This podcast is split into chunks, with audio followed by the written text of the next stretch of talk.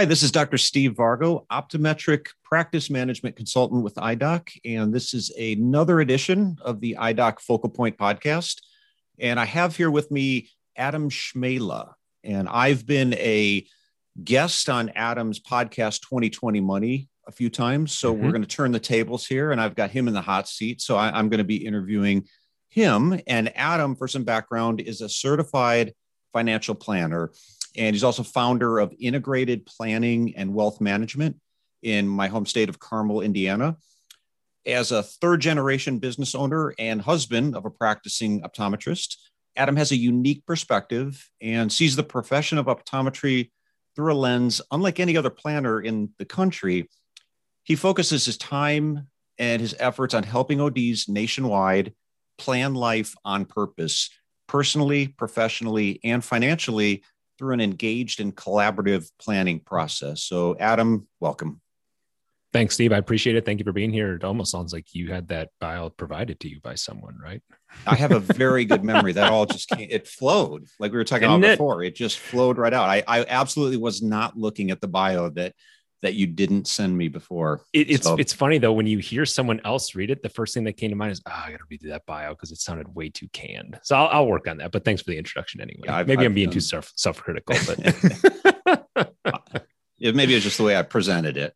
No, it's all on me. It's all on me. That was one heck of a. So with that being said, yeah, thanks for having me on the show, Dr. Vargo. I appreciate it. Great to have you. So why don't we start here? I think there's an area that we've talked about before, an area of other ODs' lives that we both touch, their professional life and their personal life. I'm sure you've experienced the same thing. In consulting, what I find a lot is that people don't necessarily jump right into the issues with their personal life. They hire a consultant and it's all around business stuff. I need to recur- reduce my cost of goods or I need to hire an office manager, that kind of stuff. And then as you get to know somebody a little bit better and the relationship grows, then they start to get into more of the personal issues. And there's always some kind of personal component or personal goals to the, the business. They're very intertwined. You start hearing about how they want more vacation time and more personal time, very intertwined, those two. So, in your experience in, in working with ODs and practice owners, can you give us some insight into how to build a how you work with doctors to build a business plan around their personal goals? So I always I always think about this idea, and, and this is around this question as with pretty much anything that we're forced, maybe forces even is even the wrong word to use, but in service of what, right? That's the question with every decision that we're making in life. What what is guiding the decision making process, the decision making matrix that we're going through. And, and what I mean by that is when we think about this idea of building a practice and building a business, and, and this is applicable across the board, right? It's not just specific to optometry and, and optometric medicine and the, the, the, the process of running an optometry practice. It, it's any business, but specific to optometry, it's this idea that clinicians wear that own their own practice wear two different hats, right? It's the act of that the hat of working in the practice as the clinician and providing optometric care. And then it's the hat of working on the business. And the working on the business side of it is when you get into a little bit more latitude to ask yourself and define in service of what? What am I building this business for? How do I want this business to serve me? Because what can happen in the absence of you asking that question and being intentional around that decision making process, very quickly this business can, and this is going to sound um, like I'm speaking in hyperbole to say this, but it can eat you alive. And, and a phrase that I learned a long time ago from, and it's not the business coach that I work with right now, but it's a it's a business consultant um, that I followed, and she said a business and a practice is the most selfish relationship that you will have in your entire life. It will take of you as much as you give it without apology and without recourse. And and I'm I'm I'm almost sure that there is a practice owner listening right now that if they were truly authentic with themselves and truly paused and reflected and said, is my business serving me in the way that I want it to serve me? Or am I at the mercy of what it is asking from me without guardrails, without recourse? I'm sure there's a listener saying, I'm sure there's a listener out there that feels in the latter, right? Where they're just they're just showing up it's lather rinse repeat and they're hugging the trees and they really can't see the forest. Where this comes back in from a personal side is that no practice owner, I can say with a fair amount of certainty, or at least certainly one that I haven't had the privilege of, of sharing in a conversation, said the whole reason that I started my practice was so that I could work five, six days a week, barely see my family before they go to bed, make a good income, but at the cost and expense of what, right? So we ask ourselves these two questions in service of what? And at the cost of what, right? What is the exchange in what I'm giving up for the benefit of a potentially higher, you know, what should be done even half correctly? Mm-hmm. a, an optometry practice should provide you a very good income, a very good living. But you have to ask yourself, is the practice that I'm building serving you in the capacity that you want it to? And if it's not, what is it coming at the cost of? And only once you really hit the pause and understand that you that that the way in which you're doing it is not the only way that you can do it. And then you back into understanding on the personal side of things when you start answering those questions of i i geez it'd be really good to maybe have a week off with my family or maybe in only be in the practice four days a week or three and a half days a week and have one admin day. And now i'm at now i have three you know three days of the week off. Or maybe even i want to shift more from a clinician OD owner role to I actually like enjoy working on the business more than I work enjoy more than I enjoy working in the business. And I maybe like to scale down to clinical care one day a week, just so that I don't lose touch, right? You you always want, I shouldn't say you always, but it's nice to maintain that boots on the ground approach to working in the practice and maybe you spend the other two or three days working on the practice and shifting more into that enterprise model that ceo role of your organization and build an, an you know an oso an optometric service organization. So my, my point in that is to encourage ODs listening to just give yourself permission to think about what you truly want out of your practice and out of your life and then ask yourself is the tongue in your mouth or the thoughts in your minds in alignment with how you're showing up in your calendar? A very harsh but very true question somewhat rhetorical depending on the od that i'm having the conversation with is show me your checkbook and show me your calendar and i'll show you your priorities. And if those aren't in alignment with what you're show with how you're showing up then one of my all-time favorite quotes. Uh, you and i in, in our show right we have I, we need to have like a meter to to a scoreboard to keep track of who throws up the most quotes in any type of uh in, in any conversation. But one of if not my favorite all-time quote is is a deeper variation on the definition of insanity right? Which is doing the same thing over and over but expecting different results. Einstein's version of that quote which is where it came from is no problem can be solved with the same consciousness that created it. And it's my role as an advisor and as a guide, as a coach to clients to help understand what are the constraints in their business right now. I'm not a practice management consultant, right? I'm not you, and I never will hold myself out to be that person. But I have the ability to look at a practice through the lens of the of their personal advisor as well, and see how in alignment those two are. Does that make sense?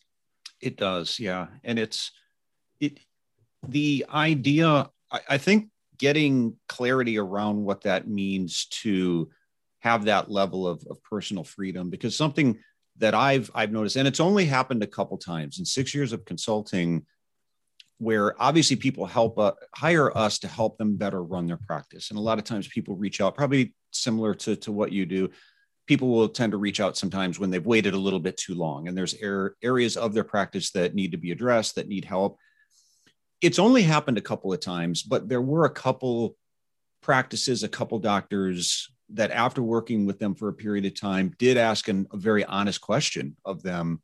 And the question was do you think it'd be better to sell your practice and be an employed od somewhere? Yeah. because we just didn't feel that the individual was willing to put the work in. So it, it wasn't an an issue of, oh my gosh, there's so much competition in your area or a staffing issue.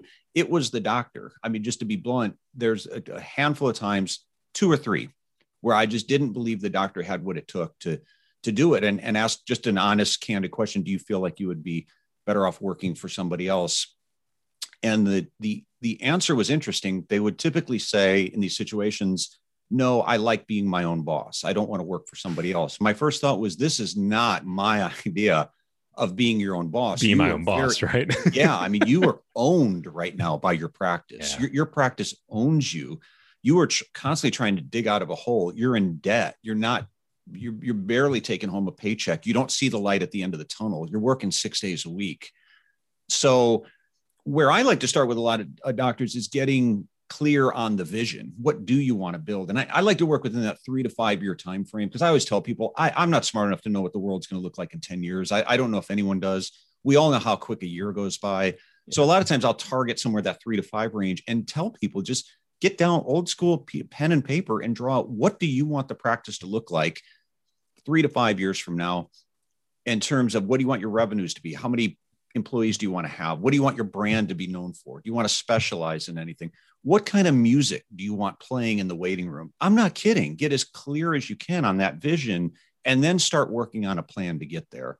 And a lot of times that vision will wrap personal goals into it, which it should. It absolutely should. Well, a, a, plan without, or a, what's what's the phrase? Um, a dream without a plan is just a wish. Like you can have all of these ideas, and you can. There's there's a lot of power in visualization, right? The idea of consistently, daily visualizing the success that you well visualize having, and that you want your practice to be. But you need to take it the next the next step further, which to your point, Steve, is is writing that down, documenting it, and then I think you would agree with me. It it it's not rocket science like it's not a it's not a very very difficult process to engineer quite literally the type of practice that you want to have to serve your to, to serve your personal lifestyle. When you think about it any business for that matter uh, and, and especially in a service line of work like optometry you're you're basically constrained by three things right? Number one how many hours in the, how many how many clinical hours per week do you want to work in the practice? What's your full-time equivalent that you want to be? Number two how many patients can and do you want to see in that time? And number three what is the revenue per patient that you're currently generating? Or to think it another way in the absence of one of those variables if you're not sure what those variables are then start with your target income. And this is where i bring back the the the the, the idea and the why I tell ODs that if you own a practice and you're not going to allow me to talk about your practice, then I'm not going to talk to you about your personal plan. Because anybody that says, "Oh, that that's just business, it's not personal," that doesn't fly. It's a two-way street. They're very, very integrated. That's why the name of the firm, right? It's integrated planning. It's difficult to talk to someone about their money unless I'm first talking to them about their life. So if we go through a personal planning process, there's some alliteration for you, right? If we go through this personal planning process and we determine the the what I would consider to be to be very basic financial planning concepts of future cash flow needs and delta between now and when you're going to retire. How many years is that? What is your current savings rate? What's your current tax rate? What do you project your social security? Like all of the quote unquote basic stuffs that i as a cfp are back of the cocktail napkin type calculations and and inputs for me that's the relatively speaking from my perspective that's the easy stuff that gives us the bogey that we need to shoot for so we go through that entire process and we come up with a number that says okay Steve, based off of A, B, C, D, E, F, and G, these are the prioritization organization of your goals. Your household income through all sources needs to be X after taxes, right? Let's take, and we'll talk taxes here in a little bit so now we now we have now we have a goal right? Now we have a bogey. I need my practice to produce x in personal income. How do i get there? Well i want to if you want to work six days a week versus three days a week and you can see x numbers of patients to order to order to earn these dollars is going to require a different revenue per patient, a different revenue per refraction than someone that is in a that is in a high volume, low net type practice. And this comes right back to what you're talking about, visualizing and writing out what type of business you want to create. It's not very difficult to do all this, but difficult doesn't or it's fairly easy to do this, but easy doesn't mean simple. And the biggest one of the biggest values that I that I know we bring to the table and that pe- people like us, right? People that are serving in a coach, consultative, advisor role is the sense of accountability, the sense of tough love, and the sense of permission. And that last one is an interesting one because I, it, it's it's amazing how many times it's not necessarily what we do for clients that makes an impact. It's the fact that we gave them permission to make a decision that actually provided the massive impact. And so just having that sounding board, surrounding yourself with a professional team to help think through these, th- help you think through these decision making processes is what can give you the clarity to take action. When the vision is clear, the decisions become easy. Mm-hmm. Yeah, and I think that's a benefit to having people that you work with as well, because I, I, we get that a lot as well. Somebody will call up and initially indicate that they have no idea what they're doing, and then they start talking about what they'd like to do, and it becomes clear that they actually do. They just needed that sounding board, somebody yep. to give them permission to go ahead and and this we what we, we are seeing. We work with a lot of other practices. We are seeing this work, and a lot of times it is the basics. I mean, to your point, I had a a doctor friend of mine once said, I, I, don't know how many fitness and exercise books are out there, hundreds of thousands probably. And he said, I'm going to write my own. And I said, okay, what, what's it going to be about? He goes, there's going to be two pages. Page one is going to say exercise, and page two is going to say eat healthy.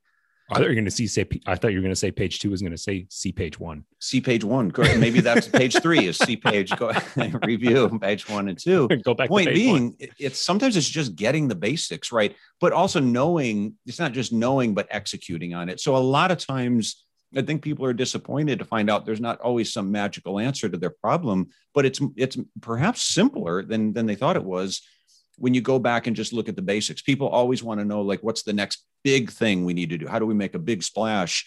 A lot of times you're not where you want to be just because you're not getting the basics right. Let's go back to that, get that right, and things tend to you'll probably start to see a lot of your problems dissipate if you would just focus on the basics and fun, fundamentals. Well, and sometimes going back to the basics, just revising and revisiting, which are not really even revising, but just remembering and revisiting what you've already done, right?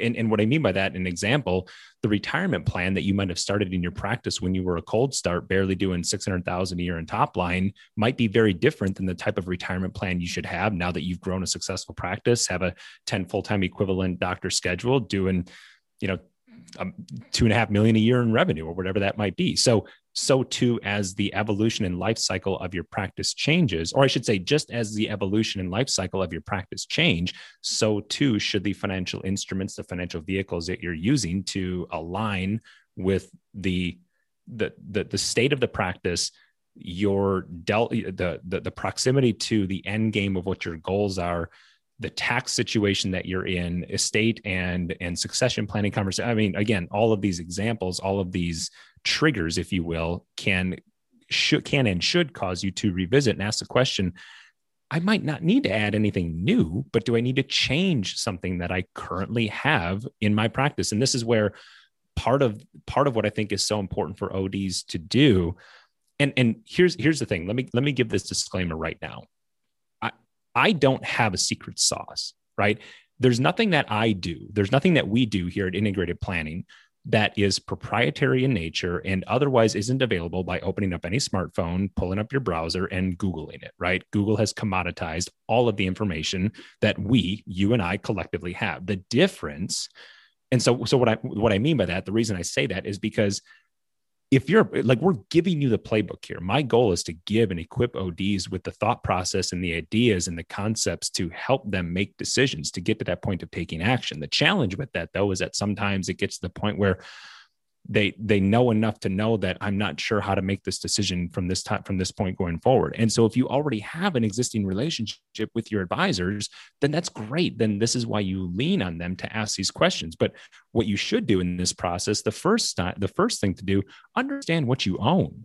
Under when i say own I'm, I'm talking in broad scope the vehicles that you have in your practice from a your retirement plan, your insurance and risk solutions, the buy sell agreement that you have in place, your operating agreement, tax, like understand what you own is kind of that broad stroke definition. And same on the personal side of things. And then make sure that the plan that you have, the, the best metaphor that I've that I've come up with to explain this is most ODs have a giant hefty sack carrying a carrying around a bunch of pieces to a puzzle and they dump them out on the table once a year, maybe, if that, and they try and put it together. And they're not really sure how they're putting it together or if it's looking the way that it should. And, and my semi rhetorical question to the audience here, to, to, to the listener, is what's the most important thing that you need if you have all your corner pieces and we understand that you start with corners and you know edges and things like that what's the thing that you need in order to put a puzzle together with any sense of confidence and efficiency you need the box, right? Like, what are we building here? And that's the point of the planning process that you and I are talking about here. That that you talk about and that you think from a bit that that you that you're discussing on the visualization side of things and the the practice management side, and then it's a it's a it's a passing of the baton, so to speak, between between parties like you and I, where we can complement what you're doing with what we're doing, and we can complement what we're doing and then punt it back to you to say, okay, this is what we need to do. How do we get there? Right? If we need to increase patient revenue based off of the number of hours in the week that the that the doctor wants to work, and they're they're they're capped at you know they they don't have the ability to add an extra lane. And so we need to get per patient revenue from 425 up to 550 how do we do that? Because if we take a $125 increase times x numbers of patients right there are certain kpis in a practice that without a whole lot of extra expense can drop straight to the bottom line of a practice owner's p&l and that is the for lack of a better word, ammunition that comes into play to accomplish all of the personal planning that we're doing. Does that make sense? It does. And let me jump ahead a little bit to a, a slightly different topic. And, and by the way, you are currently up 2 0 on quotes.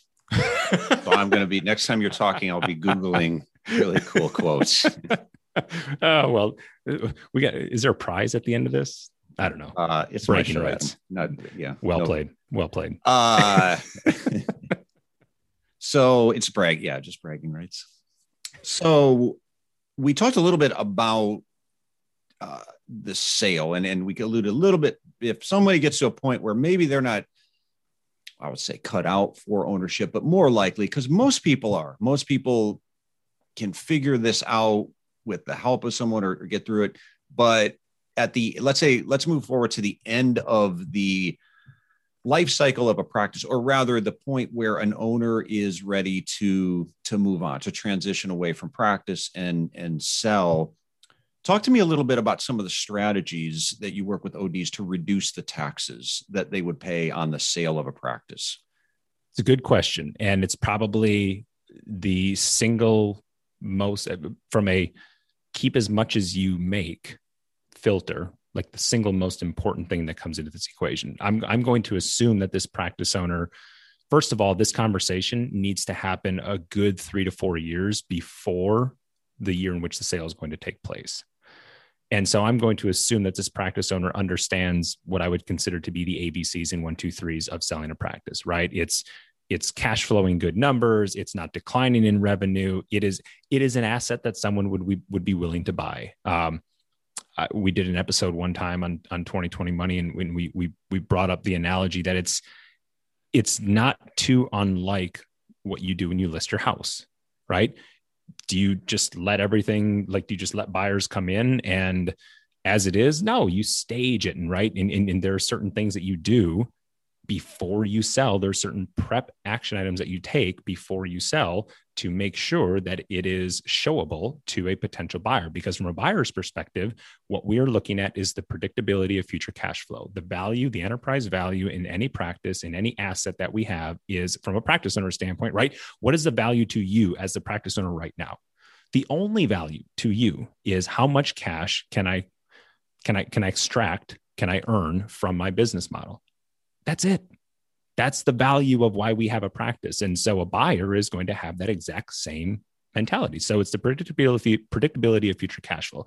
Having said that, from a practice owner's perspective, there is something that you want to consider. There, there are a couple strategies to consider in the years before you sell your practice on what to do with that cash flow.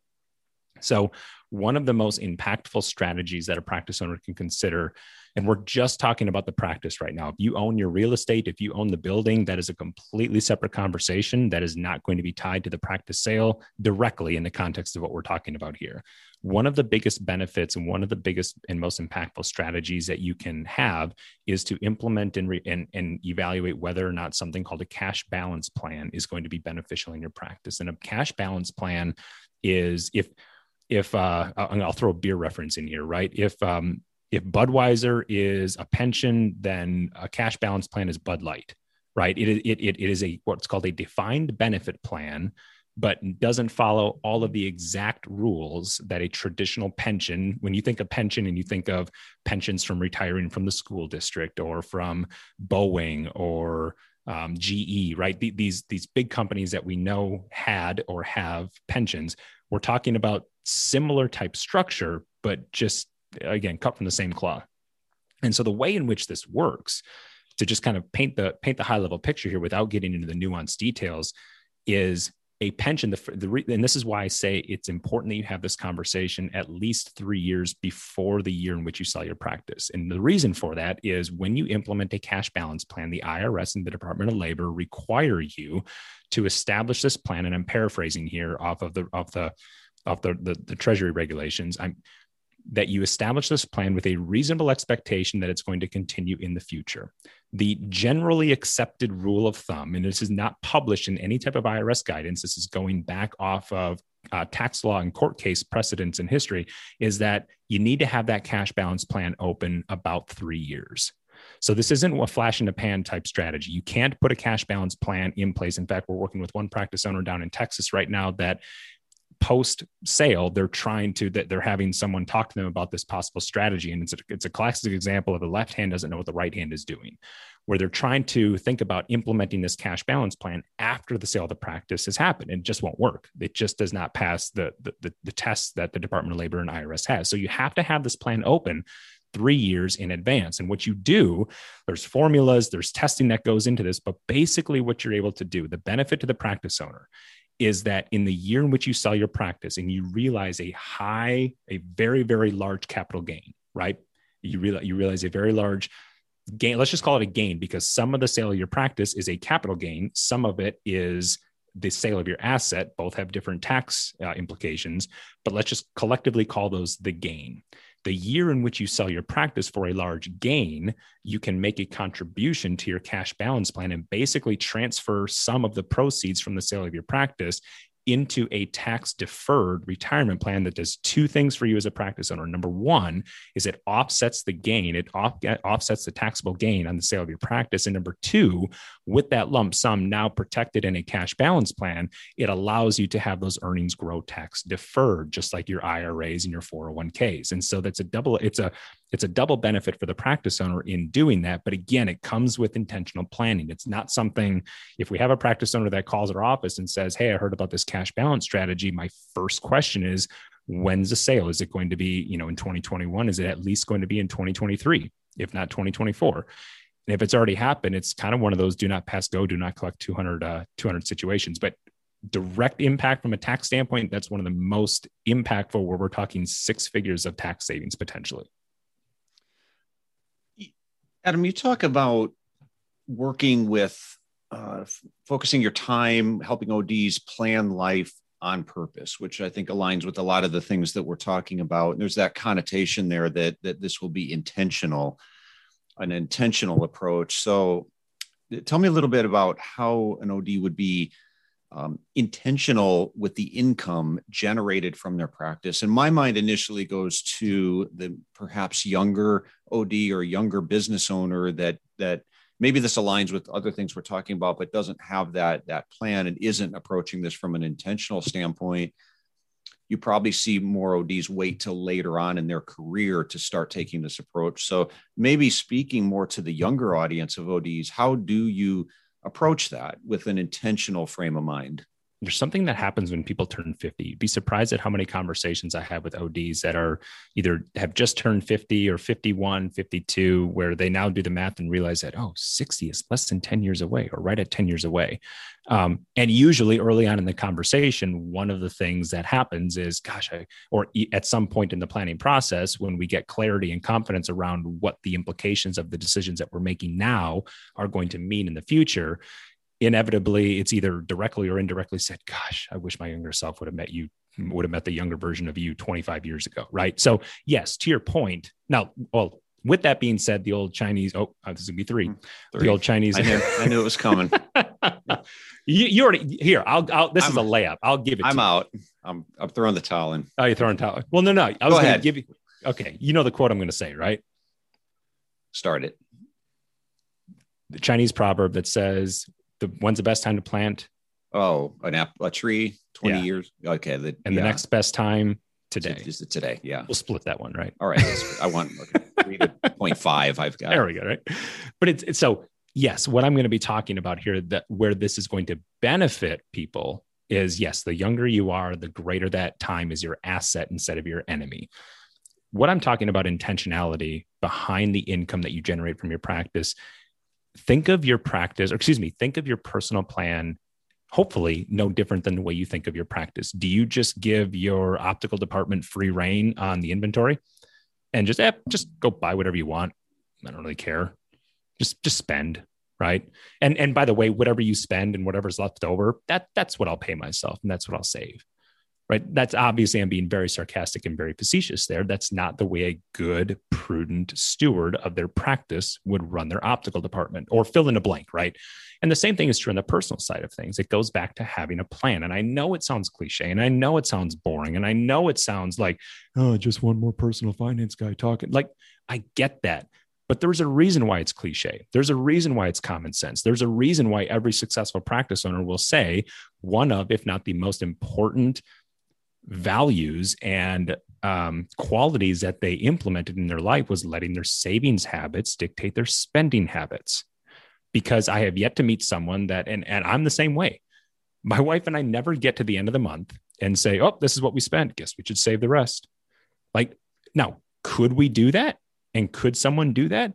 I suppose you could. But A, it takes a lot of fortitude and a lot of emotion to have that fortitude to be able to do that. And B, the consistency of doing that is not very good. And here's another thing that happens, and, and we find this happening with ODs, regardless of where you're at on the income spectrum, or excuse me, on the age spectrum. My job with an OD is never to be the budget police, right? In the practice or on the personal side of things. I'm never going to be the one that says, Steve, tell me how much you spend eating out per month. What does your entertainment budget look like? How much do you spend on cable? How much, like, I'm not the cash flow police. I'm not the budget police. What I am is making sure that we go through and understand kind of like what I was talking about in the beginning. What is the amount of cash flow that we need to take care of what I call the big ticket items, right? How much do we need to be saving in our various retirement plans? If college education is important for your kids, how much do we need to be saving for college education? If you're doing a buy-in with your, or if you're if you're going to be buying into a practice, either now or in the future, what is that potential financing note going to cost you? Now, side note, there should be an income increase in, in exchange for you buying equity in a practice. So, what are the big ticket items that we need to save for? And once we craft saving strategies around those and we're letting our savings habits dictate our spending habits, now we can have the confidence and clarity and freedom, for lack of a better word, to, I don't want to say spend at will, but you have more, you're putting guardrails around the cash flow in your practice. And so it's being intentional in telling your savings where to go instead of being reactive to say, oh, well, this is what's left. So I guess I'll save it because that usually never happens. It goes back to show me your calendar, show me your checkbook, and I'll show you your priorities. If savings isn't listed in there, the chances of it finding its way in there are going to be very slim in my experience. Yeah, it's and that's a good place to wrap up. So much of this, again, it feels like it comes back to to getting the fundamentals right. I will share a quote. I don't, don't know if I can take credit for it because it's not from anyone famous, which typically that's what where quotes come from. but I heard it last night and it it it stuck with me. It was at my 14 year old son's baseball practice, and they were working on fundamentals for baseball, fielding Mhm. ground balls, just the the basics of of hitting and getting all that right. And one of the kids said, This is kind of boring. It, it was the first practice of the season, and they're looking forward to getting to the games and the scrimmages and all that. And the coach said, You want to be good at baseball, you need to be a, become an expert at boring.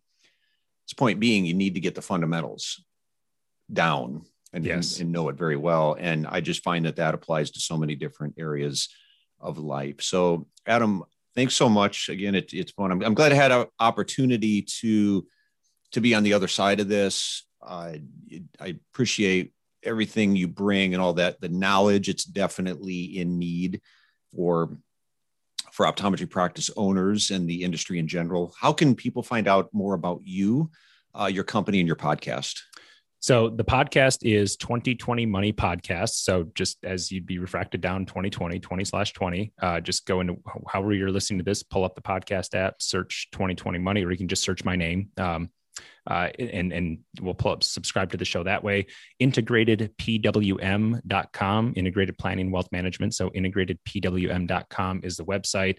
All the information, all the past episodes that we've done in the podcast, white papers, ebooks, a couple of recorded webinars, blog posts, everything that we want. Uh, again, going back to what I was saying, we want to just give away as much information as possible. The podcast has been the best way in which we've been able to do that. So, uh, really would encourage ODs. If anything that I talked about here resonated today, uh, check out the podcast. We really appreciate that. Perfect. Well, thanks again, Adam. Uh, it's been a pleasure having you here, and thanks for to everyone for listening in to another edition of the Focal Point Podcast. We will see you next time. Thank you, Steve. I appreciate it. Thanks for having me on.